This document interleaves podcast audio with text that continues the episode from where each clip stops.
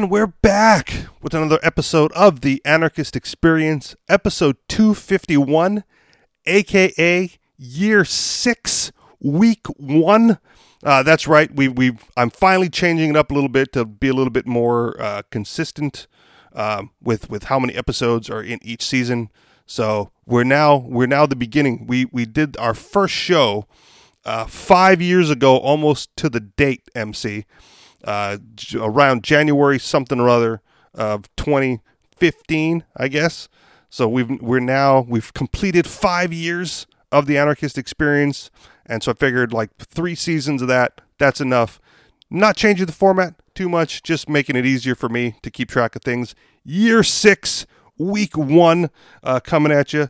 As always, I am your host, Mr. Rich E. Rich, along with MC. and since for five years we've given out phone numbers that you haven't dialed all but a handful of times, uh, nothing changes in year six. We give out numbers, you pussy out. 303 335 9527 or 303 835 1301. That's 303 335 9527 or 303 835 1301. Uh, What is going on with you this week one of year six, MC? Um, s- let's start off with making fun of Peter Schiff. Yes, let's let's. So I had this I had this article pulled up as as my regular show prep when we got into the actual headlines of the show, um, but it, it has exploded far beyond uh, what a single article can contain at this point. Uh, with with Mister Schiff and his his uh, undeniable hatred for Bitcoin and all cryptocurrencies.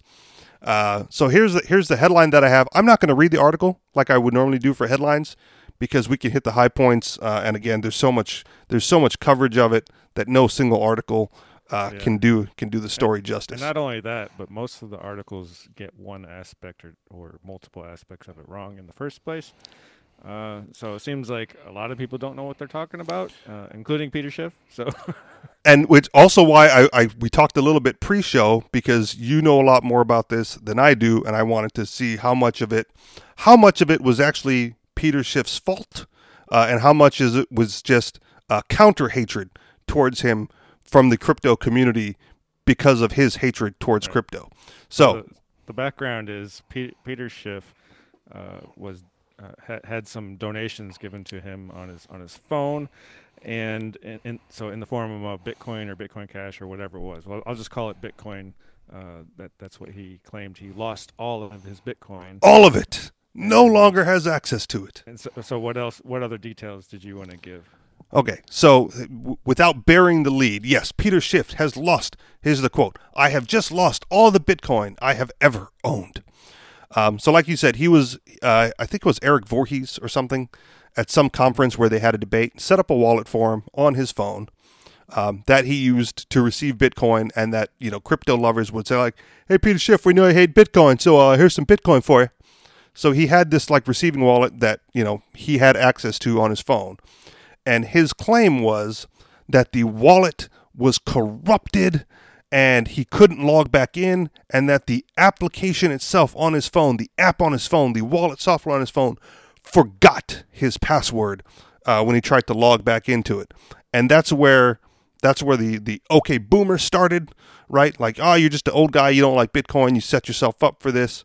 Um, you know bitcoin wallets don't just lose the lose the password. You know people forget passwords. The app can't lose a password or a pass or, or the app can't forget a password.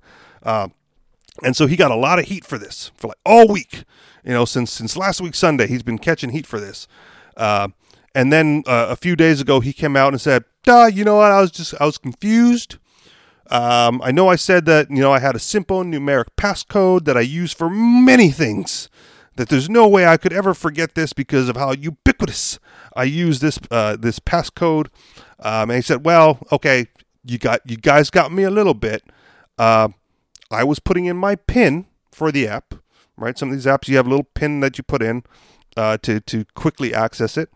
Um, and I was putting in my PIN in the password field, and that's where I got confused. So it wasn't my password that the app forgot. It was the PIN, and I could no longer access it because I was trying to put the PIN in the password field. Fine.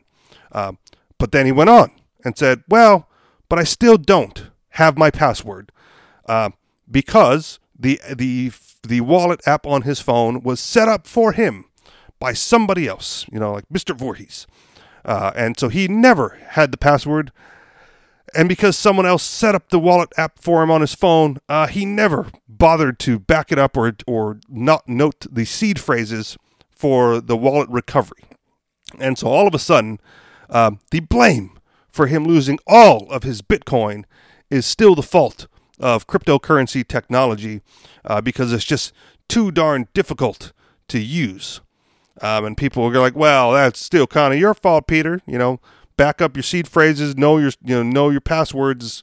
You know, part and parcel with the game that we play here in the crypto sphere, especially the seed phrases, right? If you want, if you you know the his Bitcoin still exists somewhere on the blockchain, right? And if you had the recovery phrase, the, the seed phrases for recovery, uh, you could recover it in any other Bitcoin app uh, or Bitcoin wallet application, um, and then you would re- regain access to all your Bitcoin. Um, but he did not do any of that, right? So it's still it's still like a, a, a you know, for lack of a better term, still an okay boomer moment from the community towards the the aging Peter Schiff uh, and his gold bug status because he just refuses to get with the times uh, and accept that Bitcoin could in fact be uh, money and used as money or medium uh, of exchange or anything like that, which he claims it is not. Um, so that so there was this all this back and forth all week, um, and Peter Schiff still you know admitted to not knowing the password, but it never bothered to back it up. Um, admitted to being confused about uh, the the the the pin and the password being you know one one in one in the same hand in hand, um, but still maintains that although uh, he may not understand the wallet technology uh, as much as he would like, or as much as you know people would like him to to know it, uh, that Bitcoin itself is still uh, going to approach zero and reach zero at some point in the future. Like he still stand he still stands by the fact that he knows enough about cryptocurrencies in general where he's he's not banking on it being money. So it's no big loss to him. He just lost all of his money prior to it reaching zero. I think I think that covers the story uh, throughout the week, MC. And one of the questions that I asked uh, of you, and I'll ask it again on the air before the show, was how often or how common, I should say, um, is is a wallet app uh, on someone's mobile device, how often does that get corrupted? Because a lot of the heat that he took was like, "This is not a thing. Wallets. That's not what Bitcoin. That's not what Bitcoin apps do. They don't just magically forget passwords and crash. You know, it must be user error." Um, so yeah. So how how common is a is a wallet crash on on a phone app? Um, and if it is common, aside from the seed phrases, is there anything that the average user can do to uh, protect his coins? Uh, well, it's very simple. Write down the the twelve words or thirteen words as part of the uh, part of the backup process. Um, so you can back up your wallet with uh, basically a code. Right. Um, so you can have a paper wallet. Um, also, you can make uh, you know digital copies of the the actual wallet. So all a wallet is is the private keys and whatever transaction data uh, the app it decides to uh, store. So uh, the wallet or the you know the, the Bitcoin wallet file uh, can be backed up uh, as many places as you want, and usually there's en- it's encrypted, so there's a, a password associated with that. And so if your wallet is on your your phone, um, then you're going to have a probably going to put a password on it just to secure it. Yep. And uh, oh my gosh, there's some weird noise happening in the background. It's totally annoying me. Is it co- is it coming from my mic or is it just some no, external it's, factor it's on your coming end? from my neighborhood. Oh, okay. All right.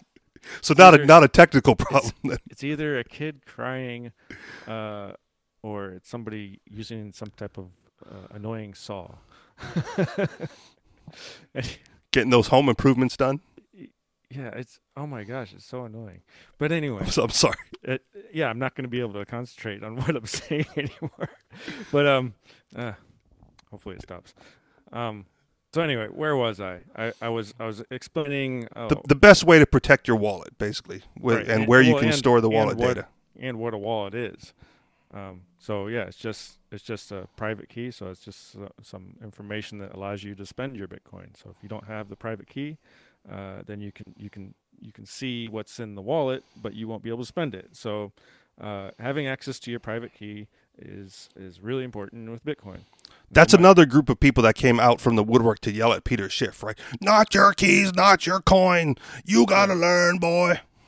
Um, but I would like to bring it back to, uh, you know, the simple explanations, uh, just just so people are not not too confused about what the situation is. Um, so, you know, it, it doesn't matter what your investment is; you should know a little bit about it. Um, now, in this case, he was, do- you know, it was a donation to him, so uh, whether he owned it or not wasn't really important to him. So when Right. when he made the claim, it wasn't really that big of a deal. Uh, however, if he had lost all the gold he had ever owned, uh, that would be a much bigger problem for him, and uh, it would show, you know, complete lack of, of care uh, of his own uh, assets, right? It would also require probably some malicious intent because if he's a, as much of a gold bug as he says he is, he's probably got a lot of that gold in in physical assets, right? Which means Yeah, someone would that- have to physically go and, and break into whatever security he has Yeah, to protect his assets. I, I don't claim to know, you know, where he keeps his gold or, or who he pays to hold on to Right. for him or, you know, all the details. I mean, he's he's got a company that sells sells gold, so Right. there there's vaults involved. Right. And I'm just like that. suggesting that it, it takes a bad actor. It would take a bad actor to lose all his gold, whereas to lose all his Bitcoin, it it did not take a bad actor. It took lack of care on the individual's part. And so, uh, you know, to to bring it to uh, make making an e- equal statement about it. Uh, if you're thinking if, if if Peter Schiff was going to invest uh, a lot of time and money into some asset, he would he would learn how to store it, protect it, uh, make sure he has access to be able to spend it, whatever. Um, Right. So he the, the equivalent of what he did was was basically if you're going to say all his Bitcoin is equal to uh, a state, if it was going to be an equal statement to I, I could have lost all my all my gold, uh, well, one way you could lose all your gold is by you know putting it on a ship, and and storing it on you know on a boat, and you know the the the boat is you know made of wood or something and and it's leaky and and you think oh that's that's an acceptable way to store your gold well then you'd be totally incompetent right And and sailed off the coast of Somalia where they have a pirate problem. Sure.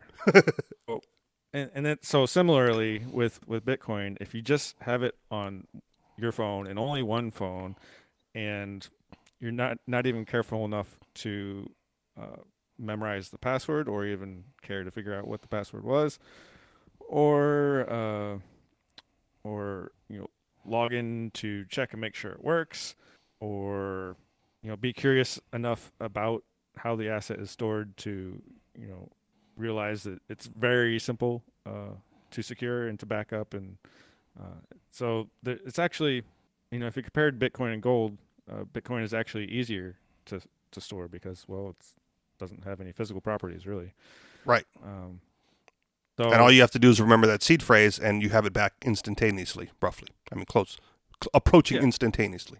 sure or however long to, uh, however long it takes to sync the wallet Right. um, and you know it's it's not perfect it's not the easiest thing to, to do um, but there are advantages uh, to, to using bitcoin uh, over gold um, now there's still advantages to use gold over bitcoin but so i would say that they're uh, very close competitors uh, i think they compare to each other more favor- favorably than they do uh, fiat money so really, I mean, I can understand you know Peter Schiff's uh, position because he's he's a gold bug, and and so he wants everybody to uh, pick gold as as the winner and and store their their value there.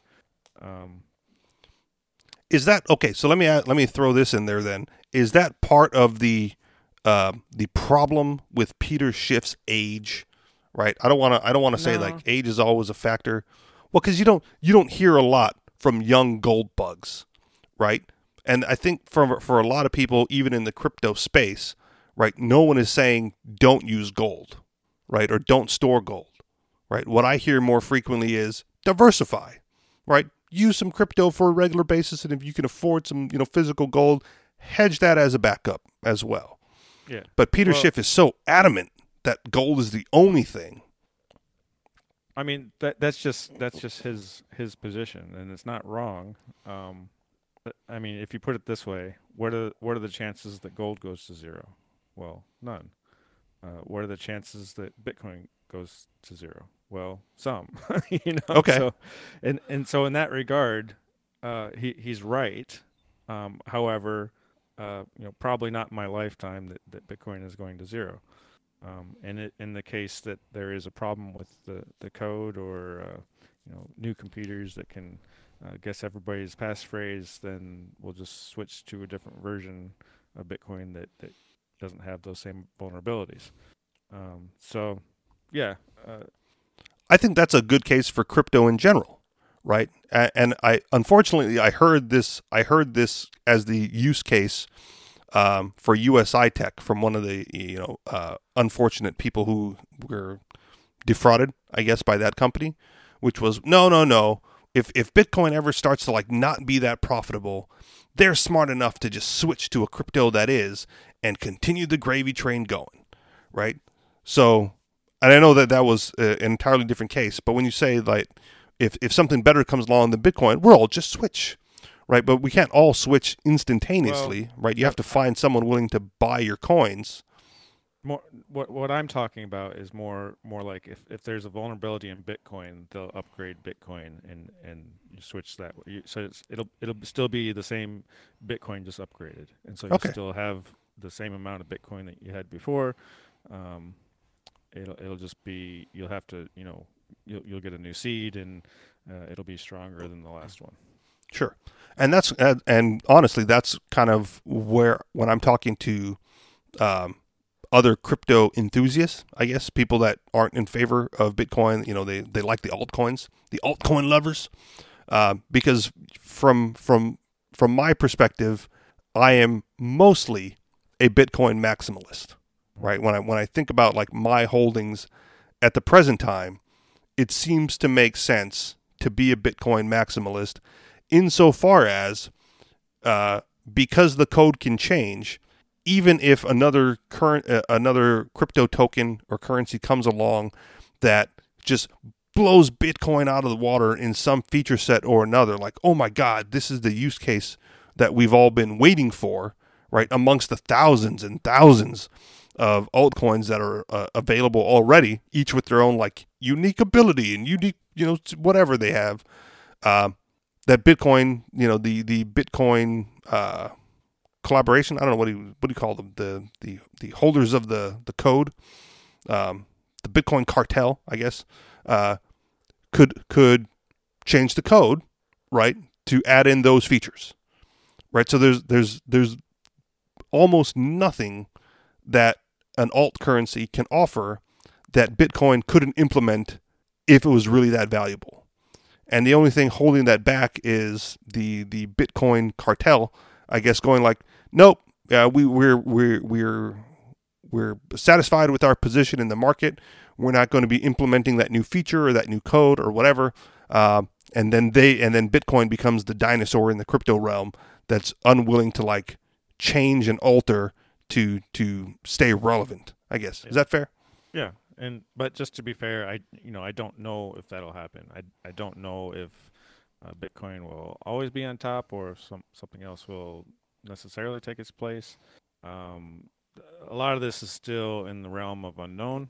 Um, but as as far as I think most Bitcoin holders are uh, concerned with, I think that, that they understand if it if it's to be a, uh, a a store of value, then then everybody kind of picks one, and that's so far that's kind kind of what they've done. Now there's other crypto tokens that that have other use cases. Yes. But as far as uh, storing money or storing value, um, one of the things they do is sell their you know their shit coins or their altcoins or whatever you want to call them. Uh, you know, and I'll politely say altcoins for now. sure, it, it, you know when when the value of their altcoins go go up, what do they buy? Well, they buy Bitcoin, and then they might you know sell their Bitcoin for dollars or gold or whatever else they want. Uh, you know, in the physical world, but um, you know typically they don't you know, hold it in in something else. So uh, I think I think it does work uh, as a store of value, and is that is that going to change? Uh, we don't know. Yeah. I'm I'm I'm not I'm not afraid of change. Um, you you, you just got to go with it sometimes. Well, and part of it, I think that again, I don't, I'm, I don't, I don't want to make a hard case for this, but I think that's where some of the criticism on Peter Schiff is is due, right? It's because he's just he's so stuck in his in his position as the gold bug, um, and almost likely because of his you know his uh, profession as a gold seller, right, or a Sure. provider of metals, metals dealer. Um, he almost can't say you know that Bitcoin is good, um, and, and hope that that doesn't have some sort of impact on his business, right, on his profession, on on his on his, on his moneymaker, on his bread and butter, right. So he he it's it's an interesting spot where he could be, you know, he could come out and just you know say, no, yeah, Bitcoin good, like you know we we need another alternative. Here's another one. Like I don't really, you know, I may not be as heavily into it as you. I still prefer gold, um, but he doesn't. But he's always negative towards Bitcoin, and you know, and this was no, another and- attack. and I do appreciate the the the negative uh, aspect about it. I, I do bel I, I do appreciate somebody who's who's hundred percent uh, uh, taking taking a one hundred percent stance uh, one way or the other, and the reason is is because it it helps uh, get information out there about well you know just like when he says he he lost his uh, his, his pin or password or or his wallet was corrupted or whatever okay well now more people are going to you know learn learn about what a wallet bitcoin wallet is. Um, so and the and the negative things like i said are actually like he's right about. There there is a chance that bitcoin goes to zero. Um, is that to me is that enough reason to not have any bitcoin? Well to me it's not. You know to peter it is. And and I, so yeah i i appreciate the, the the negative thing he says uh for for one because it helps people uh get i guess closer to the the the, the truth about the information Okay, um is is there a way to do that then that doesn't sound like um, neg- I, I don't want to say just pure negativity. I, is there a way to critique Bitcoin and its flaws without coming off as just a, a, a hardcore critic, loving nothing but nothing but criticism towards the technology? Right, like you know, uh, I mean, F- I'm, I'm sure there is, but like I said, I, I appreciate having him there for Okay. you know ev- everything that he says. I think it's I think it's necessary, and I think it's a good thing. And you know, whether you know if, if Peter Schiff convinces you not to buy Bitcoin for the reasons that he states, great.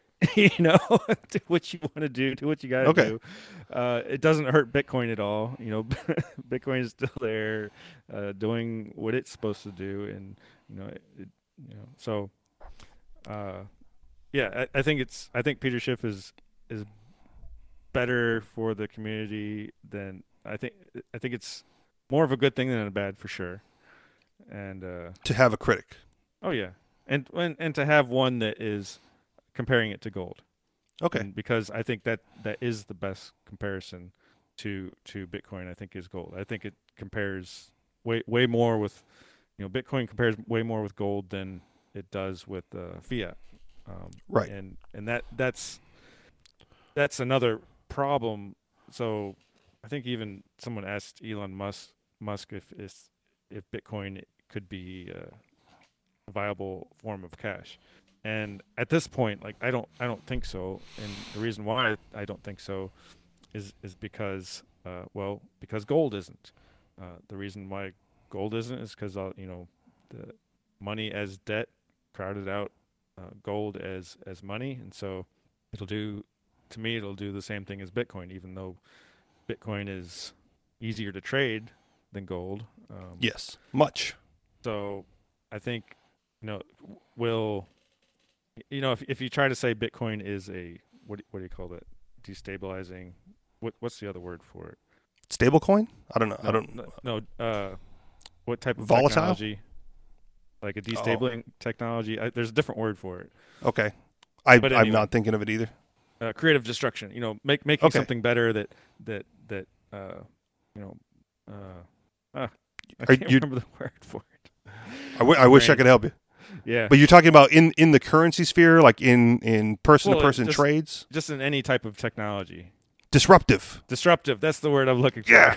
disruptive technology so i you know can, can bitcoin disrupt fiat currency? Like i don't see it you know? Like that's Okay. the that was the wish and the hope and the dream. And then and that just that statement there saying it's not a disruptive it's not going to disrupt uh, fiat um that's a reason why a lot of people didn't get into bitcoin. They say well it's not going to replace fiat so i'm not going to buy any Okay, but to me, that's a bad argument because, well, it competes with gold, and gold is worth a whole a hell of a lot. So, yeah, uh, and gold gold doesn't disrupt fiat currency either. right, and that It, so it led into it. so, yeah, that's that's my point is that fiat really disrupted gold, right? Okay, And and Bitcoin, I don't think can disrupt fiat. Now, if it becomes popular worldwide, and it becomes the de facto way of transferring value uh, across borders, a Uh, so- global currency. Right. So that that would be really interesting. So it could it could disrupt uh, international banking more than it could you know day to day cash. But Okay, uh, so I think if if it does if it does uh, disrupt international banking, which which I don't think it will, but uh, you know let's say if it does, then then it will have a better chance of disrupting uh, fiat currencies around the world. Um, and then i at some point you could even have a you know a country that that uh, uh, bases their uh, system system on cryptocurrencies. well, was it China? China's trying that, right? Was Yeah, it but China? But, That- still, as as a way of just controlling their population, though, so they're they're going to have complete control over their their their digital money. So it's it's their, Yeah. their system is going to be digital money, not crypto. So well, the- it, it's a new technology for the same goal of the state. sure, sure, but it's still it's How do we control them with more technology? It's still fiat digital currency. though. Okay, Um, so it's not crypto. So what makes a cryptocurrency cryptocurrency is is decentralization and uh, I guess we'll we'll say limited uh, quantities or at Okay, least no, known distribution. So you would say Libra coin, the Facebook coin, that's kind of like puttered out It's, as it's far as it's a fiat, right? Because it, it's not decentralized at all. It's just Facebook's issue. Right. Okay. And so, and I'm not against them creating a digital currency either. I mean, I think I think any uh, you know, I'm not against anybody creating fiat currencies either. I think everybody should be able to print their own money, but uh, you know, unfortunately, they'll they'll come and arrest you if you do, even if you you're not copying their notes. If you make your Yeah. own notes, you got to call it. uh, We got to figure out another term for it because it's not.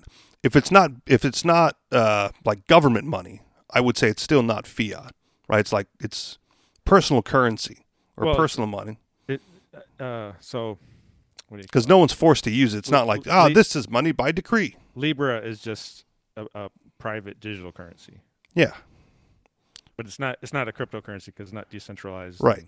Yeah. So a private, uh, a private digital currency, closer associated to fiat, but still, I don't want to. I don't. I, th- I think we yeah. I get you. For- people in the liberty movement like we, we have a, a very harsh association with, with fiat currency and i don't want to say like private issue anything privately issued uh, falls into the fiat category because no one's forced to take it Mhm. but yeah private private issued currency Uh, in in the case of Libra, digital form. In the case of China, uh, it would actually be fiat if they're forcing their citizens to use it and take it and do whatever. Well, government created. So, Yes, and I Um, think that's the that's the crux of what what when I use the term fiat, how I how I think of it in my head. Yeah. Government created, government mandated currency. all right. Um, so anyway, Yeah, I mean, so uh, I don't know if there's anything more to say about the the Peter Schiff thing, other than just to, just to recap a little bit. The the lesson to be learned from this fiasco is in your uh, and forgive me, I'm just trying to f- repeat what you said a little bit. Well, I, to I protect keep your really, coins. yeah, Learn learn about the technology you use to protect yourself. protect your own wealth however you seem you deem fit. Um, you know, don't put your gold on a on a wooden boat uh, off the coast of Somalia, and and don't leave your your Bitcoin on on one phone that could that could uh, get corrupted. Um, Okay. so Let me make stop you there. Let me, let me stop you right there because I think that's the the other the other direction that I wanted to And take not, this Not conversation. even corrupted. You could lose your phone. You know, if your phone, Okay, you know, so But if but when you say like don't keep it on one phone, like if you so are you suggesting uh, multiple wallets then? No, I'm Or just- suggesting h- however you come up with, and there's so there's multiple ways to back up Bitcoin. And Right. You should you know you should do your own research and figure out the best way it is for you to do it. You know, I've got my way, but it might not be the best for Okay. somebody else. You know, some people put theirs en- engraved on on on metal. Uh, so in case their house burns down, you know the, the, the metal will still have the, the the private keys on it, so you can Right. regenerate the wallet.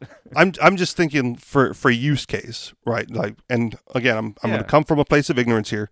If I'm like transacting business in cryptocurrency on my computer, right? I might have a wallet like specific for Windows. Uh, I don't have the same. I don't have access to the same wallet uh, on my phone, right? My phone, I've got whatever wallet app with whatever thing. But so I would have to like transfer from wallet to wallet, or which has always bothered me, by the way. Um, or are you saying that you know you can you can have you can have one wallet address across multiple devices? yeah, you can do that. Okay. Yeah, I've How? got- I've got uh, one wallet, for example. Uh, so you know the private keys for my wallet. I've Right. got on blo- blockchain.com. I've also Okay. got that on a Mycelium app on my phone. I've also got a paper backup of that, and I've also you know I've also got the same wallet on my Windows computer, um, and I can spend you know from that wallet, you know, on any of my de- devices or you know however I want to do it, and it'll you know show up on the blockchain just like any other transaction. Okay. Because I always thought that that was like that was either frowned upon or prohibited um, because of the potential double spend issue. Like what what if you what if you started to what if you started a transaction from your phone and from your computer at the same time, right? Well, you could try, but only one of them would be accepted. And Okay. the way that it's chosen which one is accepted is by which one has the higher fee. And so when when you broadcast it out, uh, the computers on the on the network will pick up the, the transaction. So basically, whichever one's first or whichever one has the, the higher fee gets accept, uh, accepted, and the other one just gets rejected. Okay. That is, if if you don't have enough money in your wallet. Now, if if, if you have enough, uh, then you know two transactions could maybe go through at the same time. Okay. So the the other question then, because uh, again, this is just related to the app itself and part of Peter Schiff's claim. Like, what has what has been your experience with uh, an app corrupting your wallet? Right? Has that has it happened to you? Has it happened to you frequently, where you had to restore a wallet on a specific device because of something similar to what happened to Peter Schiff? I, I've never had a, a Bitcoin wallet uh, get corrupted, but any data in any computer can get corrupted. And, Okay. And so therefore, it, it could you could run into the, into the problem where your password doesn't open your wallet. Um, but that's why you have backups or duplicates or you know however. And the seed phrases and so on. Yeah. Okay. And so, you know, and and depending on how how how much you value your wallet, like so, some of my wallets, uh, I use you know just for spending, right? And Right. So, uh, there's very little on the wallet. I'm not worried if it gets lost or stolen or or or uh, corrupted or whatever. And so it, it so for for those wallets, um, you know, I, I don't put as much care into them. Kind of like Peter Schiff. And if something happened, I wouldn't you know complain that oh Bitcoin is flawed because uh, that's you know. Well, If and I'm you sure want- you if you also want- if you want to use it as a bank, you should put some care into designing your bank. You know. yeah, and I would assume that even though you don't put a lot of care into it, you still have the backups and the seed phrases for those. like I should said, you want. on some of my wallet because there's so many different wallets that I experiment with. Some of them I don't have uh, any of the backup information at all, and so if so if it gets corrupted or, or the phone gets lost or whatever, it's just gone. And Okay. but like I said, I only keep a little bit. You know, it's just for Yeah. basically spending Okay. wallets. Sure. All right. Fair enough. Um, I think that kind of answers the the follow up questions that I had because that was you know that was he uh, he uh, Peter Schiff kind of implicated Bitcoin and all of cryptocurrency with what is probably more uh, considered to be a technology flaw in in computers and hard drives and hardware. Then Yeah. right, Now, you put your data you put- you put your data on an electronic device no matter what device that is, or no matter how good the, the blockchain and the technology is, Yeah. if the device is risky, right, then then the everything that's on there is risky. Right? It could be anything from a Word document uh, to your Bitcoin wallet, you know, to your your you know seven years of tax forms that you've been saving up could just become corrupted. Base, whatever, you know, you know what I'm saying. Yeah, yeah. Um, yeah. So depending on how much it's worth, will you know de- Yeah. depend on you know how how serious you take it. Now, there's been people that have lost millions of dollars, but the problem is most of those people, you know, maybe spent a hundred dollars or a thousand dollars on it, and then left it there for seven years, and then they try then they try to say. Oh well, I lost the password from my wallet, or it got corrupted, or I lost the hard drive, or whatever. Uh, so did what did they lose? Did they lose millions of dollars by the time Bitcoin shot up, or did they lose the hundred dollars that they originally spent on it?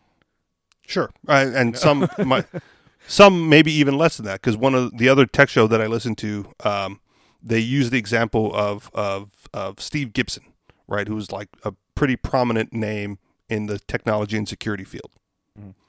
And apparently during the early days of Bitcoin, he set up a computer, turned on a miner, mined fifty Bitcoin, and then threw it in the closet, right, like Yeah. used the computer for something else, never bothered to back it up couldn't you know lost the lost the hard drive formatted over it did something but he's out like Right. 50 bitcoin which you go oh my god that's a lot of money in today's terms right but it was it was like a flick of the switch for him in the early days just to just to check out this whole bitcoin thing so but he lost 50 bitcoin of value whatever that is um, because you you know much much like much like your little spending money wallet at the time 50 bitcoin was like maybe a buck 50 or a couple of dollars and it wasn't that big of a deal Yeah.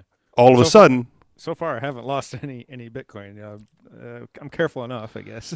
right uh, but again going back to going back to peter schiff in his case right he always uh, he he was basically he admitted to saying you know like he lost it earlier than he expected to because he always expected bitcoin to go to zero um, and so he was willing to like hodl and ride the wave all the way down to zero um, and all that really happened was the wallet beat him to it right? So he in, in his own mind he really had no value on bitcoin at all regardless of the price regardless of how many was in his wallet it was always zero to him so it was basically losing nothing um, in which case his whole fiasco his whole drama that went on this week That's was the only thing basically I- just an attack like I, I appreciate Peter Schiff's negativity, but I don't appreciate the the the way he did this. Uh, uh, the the claim that he lost all of it he ever owned. It's it's a little bit uh, disingenuous. Well, the way he did it, maybe, but it's still technically true, right? He he no longer has access to all the Bitcoin he's ever had. So it's a wordplay, I guess. If you you know, or let me do this: like how do how you figure then? Like what is what is disingenuous about it to you in the way he approached the situation? Because he, he did it on as an attack on Bitcoin with without first even explaining uh, that he doesn't care how the technology works, right? Right. So that that's uh, it's not it's not a fair attack on Bitcoin, um, and yeah, so and and and he should know better because he's been in debates, you know, about the technology. Like if you Yeah. if you're willing to say, I know something is going to go to zero because it's not gold, that that's you know one argument.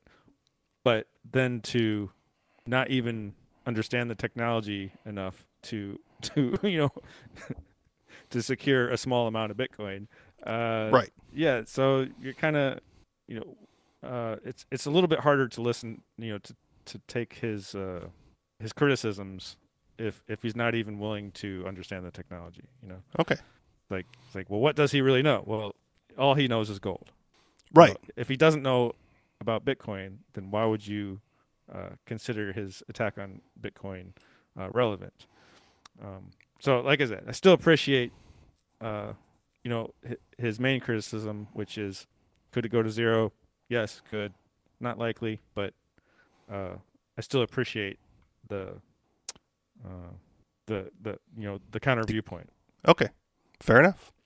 All right. Moving on. Sure. All right. Real headlines. Headlines. Uh, headline State forces citizens to pay for stargazing permit to view night sky in public parks. Yes, really. Uh, headline Secession is the answer to building a free society.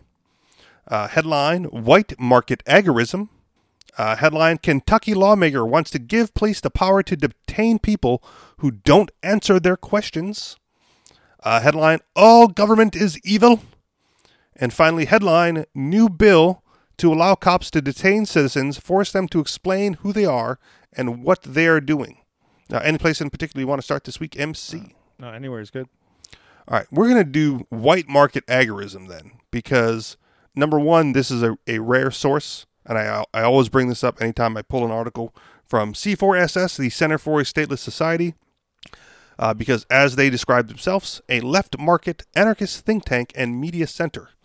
Um, and a lot of times they, they skew way too far to the left uh, for me, and they usually attack uh, capitalism, um, even though again, if you if we sat down with the most of them, um, we would probably all agree on some sort of mutualism from their part. And to me, like the terms are interchangeable. To them, they're not.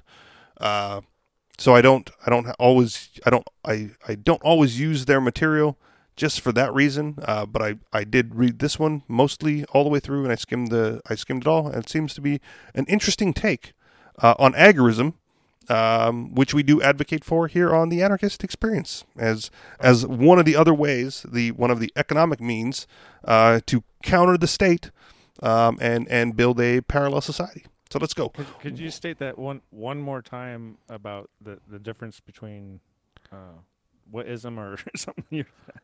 Which one? Mutualism? You, you said that we don't uh, see, see see things the same way, or So the Center for a Stateless Or- Society is a is, is their their words a left market anarchist think tank and media center. They always consider themselves to be mutualists um, in in in that space, and when they define mutualism, to me, it sounds a lot like what we would define as pure capitalism or narco capitalism, right?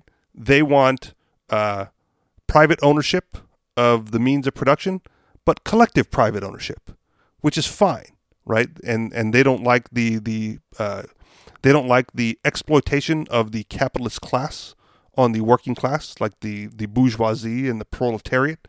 Um, so they, they, they seem to they seem to curry favor uh, with uh, anarcho-communists and anarcho-socialists. Um, they you know mutualism is a term that gets thrown out, like I said, but they would also use the term anarcho-syndicalists because they want small collectives uh, running things instead of one uh, capitalist owner. Uh, you know the the boss. You know the fat cat, the big wig. Um, you know owning all the means of production and exploiting the worker class. Does that does that kind of answer? Yeah, sort of. Um, Okay. I'm, it's it's like one of those things. It's like it, it, they they should be able to define what what they want simply. They Um, do, and, and it's anarcho-syndicalism and mutualism, which is collective ownership of the means of production, but privately, like no no no state involvement. If you say I it mean- makes sense, it makes sense. But yeah, okay, okay, okay. In, insofar, like, okay, so to, to to to try and simplify that for you, uh, MC, like, uh, me and M, we bought a car, right? We both signed for the car. We both own the car, right? There's collective ownership. It's our car, right? If a third person had to co-sign, there'd be three owners of the car. So when it comes to like the big factory, you know, the the car producing factory, um, it's not one guy named Henry Ford that owns the entire factory. It's the thousands of workers collectively owning that means of production. Well, what if what if there's a worker that wants to sell his ownership of the factory? Then they then they either buy him out or he sells it to another person that then becomes the worker. I, again, he- so he can't be he can't be a worker and not own the factory. He no, he could. I mean, you, you probably could, but but the but the ownership is collective by all. So he could he could buy in or he could be a worker, uh, but there's no. But when they when they when you when you hear them talk about capitalism, because when we go like yeah yeah one owner's fine, owner worker employee whatever, right? Uh, a, an employer can have an employee, however many that they can afford, whatever, right? They go the only way that that system is sustainable is uh, through force of the state, right? So they so they always or or voluntarily. I mean, I don't understand why. right, and they they say not voluntarily. That's where that's where we would that's where they would disagree with us. Right. Not voluntarily must have a state, um, and uh, you know, a- absent the state, they believe that it would be more worker-owned collectives, worker-owned cooperatives, which is also fine with me, right? As as long as it's voluntary. But there I don't might be, care. but there but there might not be. I think I think that's a little bit of an assumption. on their part or on mine? yeah, on their part. No, totally is. Totally is. But the, the, the premise that it's possible and and um, the premise that it's possible, I agree with. The premise that it's, uh, It's, it's probable, to me, I'm it's okay same, with. Same thing as is all all the collectives. Like your your collective, if you think that's the way it should work, you can do that under you know pure capitalism. So Right. Just just do it, and you know. don't- But they don't worry like the word. But they don't like the word capitalism. That's really the only thing. Well, because I I think the truth is because other things work better. So Okay. Uh, and it's the same thing with you know with the with the communism. Like if if worker collectives worked, then there would be more of them. But uh, other things happen to work better, and they're either more efficient or better run, uh, or uh, you know may, maybe the maybe the state is you know en- enforcing their monopoly or whatever. But that's uh, Maybe. But I don't. I don't. I don't get too defensive about the capitalist position when when talking to syndicalists or mutualists, because in general, I think there's a, a possible coexistence, right? Yeah. And I don't. And and as long as there's a coexistence, they're not going to fight us, sure right? Well, if, I if you own a factory, they're not going to like. They're not going to seize the means of production, yeah. right? They're going to try to outcompete you with their with their collective Yeah. factory. and but but also i mean we- we're also we we could coexist with with communists also as long as you know they stay out of my property you know Right. But I don't I don't think the mutualists and the syndicalists are are pushing for something like the communists where what you own is also theirs. Right. Like you own your factory and they as a collective own their factory Mhm. and nary the two shall meet. So it's so I again I don't I don't have as big a problem with them as I do some of the other hyphens like the communists or the socialists. Um, they would say that I'm a confused mutualist, um, and I would say that they are a confused capitalist, only because we have a we have a problem coming to terms with definitions. Right. And if and if they would accept our definition of capitalism, they would be anarcho-capitalists, and if we would reject our definition of capitalism, we would be mutualist. Like the, the fundamentals are so goddamn close, right? That it really comes down to to terminology, and they're not willing to to give up uh, their definition of capitalism, and I'm not willing to give up mine, uh, which is why there's you know there's still a schism there, in my opinion. All right, but see, but they favor agorism, uh, and this article is you know well it'll get into it, but white market agorism as opposed to uh, you know the the black market underground sales or the gray market area of things. and it might it, it might yeah, they they might throw out some some ideas in here that might give you some more clarification on how they operate above and beyond my uh, brief explanation here as well. But we'll see. Within any political movement set on radically changing society, there always comes a debate a debate on how best to achieve those goals. Should we unionize towards a general strike? Should we withdraw from the prevailing system of living on scavenged, stolen, and scammed resources in the fashion of a classic crime think inc propaganda? Should we build cooperatives and collectives in the spirit of venture communism? Should we go the route of propaganda of the deed and start blowing up government buildings and assassinating politicians? How about some combination of the above? Well, agorism seems to be just such a combination combining elements of illegalism, dual power theory, economic secession, syndicalism, and freed market anti capitalism, that's their terms, but without many of the extremes of propaganda of the deed. Agorism proposes a strategy of utilizing counter economics as a way of achieving an anarchist society. But what is counter economics? Uh, Samuel Edward Konkin III, the founder of agorism, defines counter economics in his work Counter Economics What Is It? How It Works, uh, go figure. Quote The counter economy is the sum of all non aggressive human action which is forbidden by the state. Counter economics is the study of the counter economy and its practices. The counter economy includes the free market, the black market, the quote unquote underground economy, all acts of civil and social disobedience, all acts of forbidden association, sexual, racial, cross religious, and anything else the state, at any place or time, chooses to prohibit, control, regulate, tax, or tariff. The counter economy excludes all state approved action, the white market, and the red market, which is violence of theft not approved by the state. This is the basic definition agorists have worked with ever since, and thus agorism has always been tied to the black and gray markets to the exclusion of the white, red, and pink uh, and pink is violence and theft approved by the state. Or has it? Because in the reality of things, it seems that white market agorism is a lot more common and less contradictory than one might think. Uh, to quote Konkin once more, as more people reject the state's mystifications, nationalism, pseudo economics, false threats, and betrayed political promises, the counter economy grows both vertically and horizontally. Horizontally, it involves more and more people who turn more and more of their activities towards the counter economic. Vertically, it means new structures, businesses, and services grow specifically to serve the counter economy. Safe communication links, arbitrators, insurance for specifically illegal activities, easily, early forms of protection technology, and even guards and protectors. Derrick Broze defines the concept of horizontal and vertical agorism in more detail in his essay, aptly titled Vertical and Horizontal Agorism. In that essay, he explains that horizontal agorism is related to the bold choice to pursue action that the state considers to be illegal or immoral. By venturing into this territory, you are joining the ranks of the bootlegger, the moonshiner, the cannabis dealer, the guerrilla gardener, the unlicensed lawn mower, food vendor or barber, the weapons dealer, and the crypto anarchist. This is essentially agorism as Konkin defined it, but since then it has become so much more.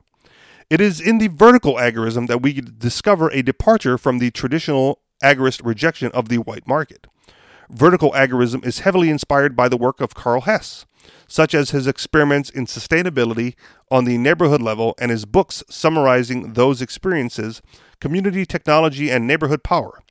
As such, the focus is on sustainability and community self reliance and is not restricted to only the black and gray markets. Later in his essay, Broze goes on to explain that vertical agorism would include participating in and creating community exchange networks, urban farming, backyard gardening, farmers markets, supporting alternatives to the police, and supporting peer to peer decentralized technologies. While these vertical steps could potentially involve the use of the state's currency and therefore not completely counter-economic, there are still significant for challenging they are st- they are still significant for challenging the dependency on the state and corporate classes. Now, I venture to di- disagree with the Broze that these actions are not counter economic merely because they do not utilize the black and gray markets, as he states earlier in his essay.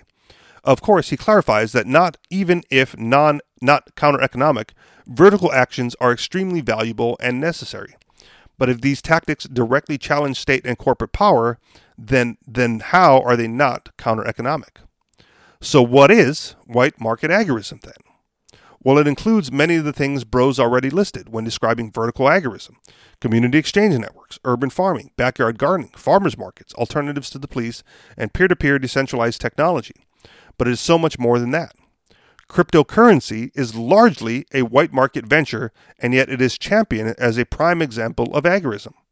The industrial workers of the world is lauded by Konkin himself as a perfect example of an agorist labor union, and that yet they are legally registered with the state and more often than not organized within the law.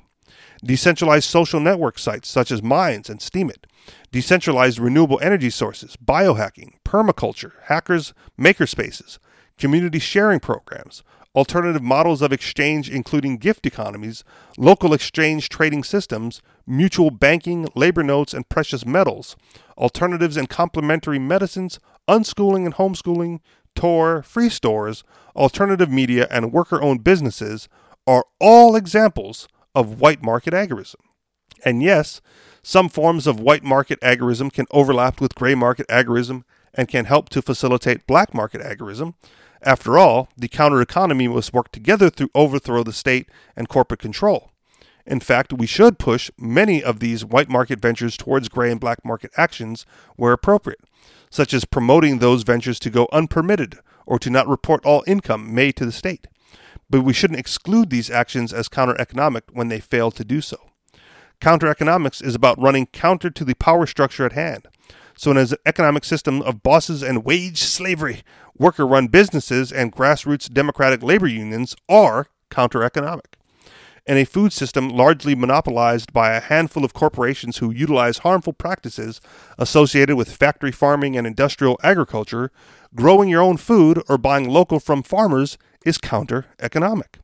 In a media landscape largely dominated by a handful of news corporations, independent media is counter economic.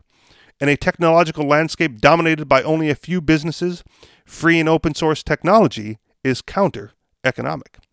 Just because it isn't gray or black market doesn't mean it isn't counter economic, and it damn sure doesn't mean it's not agorist. It's about time we openly embrace and discuss the potential that white market agorism has to aid our cause. Uh, end of the article. Um, so your thoughts, MC? Did did it give you a better understanding of kind of the the perspective um, that the the left market anarchist think tank comes from? Um, any more concerns on that, or or what do you think of their definition of the white market agorist economy? Uh, well, I was focused on the white market agorism uh, aspect of it, um, and it's it's wonderful, but I just I don't I don't really care that much about segregating segregating markets into colors. okay. Saying what is, you know, which ones are counter economic or not. Um, like counter economics is is really the, I think is really the goal uh, of of agorism, right? So, and doesn't matter which uh, segment it's it's in. Um, you know, it's all helpful. So sure. Um, I mean, I, if I we just take like the food example, right? If, you know, right. to like um, f- having your own farm, not illegal, right? So it's not going to be in the black market or in the gray market. Um, selling your farm goods, right, to to your neighbor, right, might be illegal if you don't have the permit, right? And then so if you have the permit, well, then it's it's back in the white market. But if you do it and don't report all your income, or you don't charge your neighbor what you write on the paper, you know, when you or you charge, you know, you, you don't file as much of the income away, well, then that becomes counter economic, regardless uh, of of how you're distinguishing the colors. Does that make sense? Yeah, yeah. like I don't, I don't, I don't personally have a problem with the the color scheme layout because it's it's a when you when you look at it, it's a good graphical representation of you know things that are uh, moral and legal. Like I guess that's the the crosshairs there. Sure. Yeah. I, I think I think it was. I mean, it's it's obviously directed at at agorists to help them understand uh, right their action better. I you know it doesn't doesn't help uh, me out that much, but uh, you know it's I don't know. I don't know how useful it is. Well, be, because Like, because I- if you have if you have things so, so much simpler. It's like Yeah. uh, do do what you do what you want. If the man gets in the way, uh, then that's you know it's a problem, and you should try to find a way around it. Or or if you have to deal with the man, then you then you just got to do what you got to do. But Well, okay. So again, just for a, a local example, here in the community, I think it's once a month. Um, we have like a market day, right? Where where um, vend, uh, people participating in the Free State Project or friends of the Free State Project or whatever liberty oriented individuals uh, go to market day to sell their wares, right? And so you could consider that to be counter economic or agorist activities. Mhm. Um, but the guy selling, you know, uh, a plate of food or or some bacon, right, next to the guy selling drugs, right, or, or is com- on completely different ends of the legal spectrum, right? Sure. Like the, the drug dealer, bad. The the guy selling bacon, good, right? Um, well, whatever. You know what I mean. For, in my example, allow it for So- my so- example. but but what what I think you know the, the ty- these types of articles do is is to try to convince people that you know you know kind of uh, just just put labels on it. Uh, Sure. and Well, and to, so I think to bridge you, a divide, though. you, you you could you could tell the guy that's selling bacon, oh, you're an agorist because you know you're you're selling bacon without paying taxes on it. Like, oh, Right. okay, so what? I'm you know to him he's still just a guy selling bacon. you know? Sure, but the, but the and- drug dealer may not look at that person as an agorist, right? That's that's part of it, because Yeah, he's and that- not doing it on the black market. He's not doing it. He's not operating an illegal protection service with the sole purpose of tearing down the state, right? He's like, no, I I sell my Yeah, so bacon that- to whomever that- buys it. Of, that's kind of my point. This article is, is written to people to say, hey, the, you know, these guys are your friends too. But I, I mean, Yeah. it's kind of obvious. I mean, Oh, you know, that's where I that's where I might disagree with you.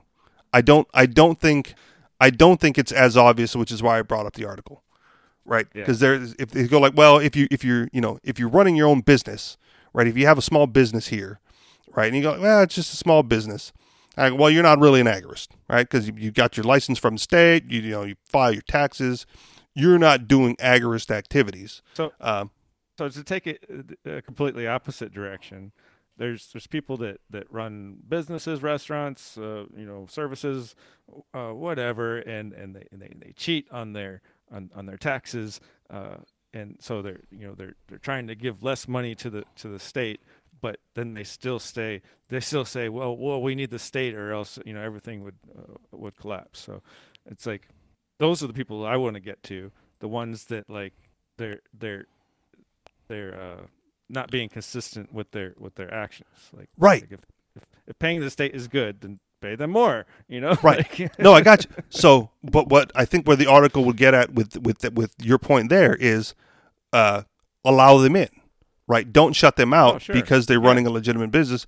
Bring them in and show them, you know, consider them white market agorists yeah. Because they are doing some things on the down low.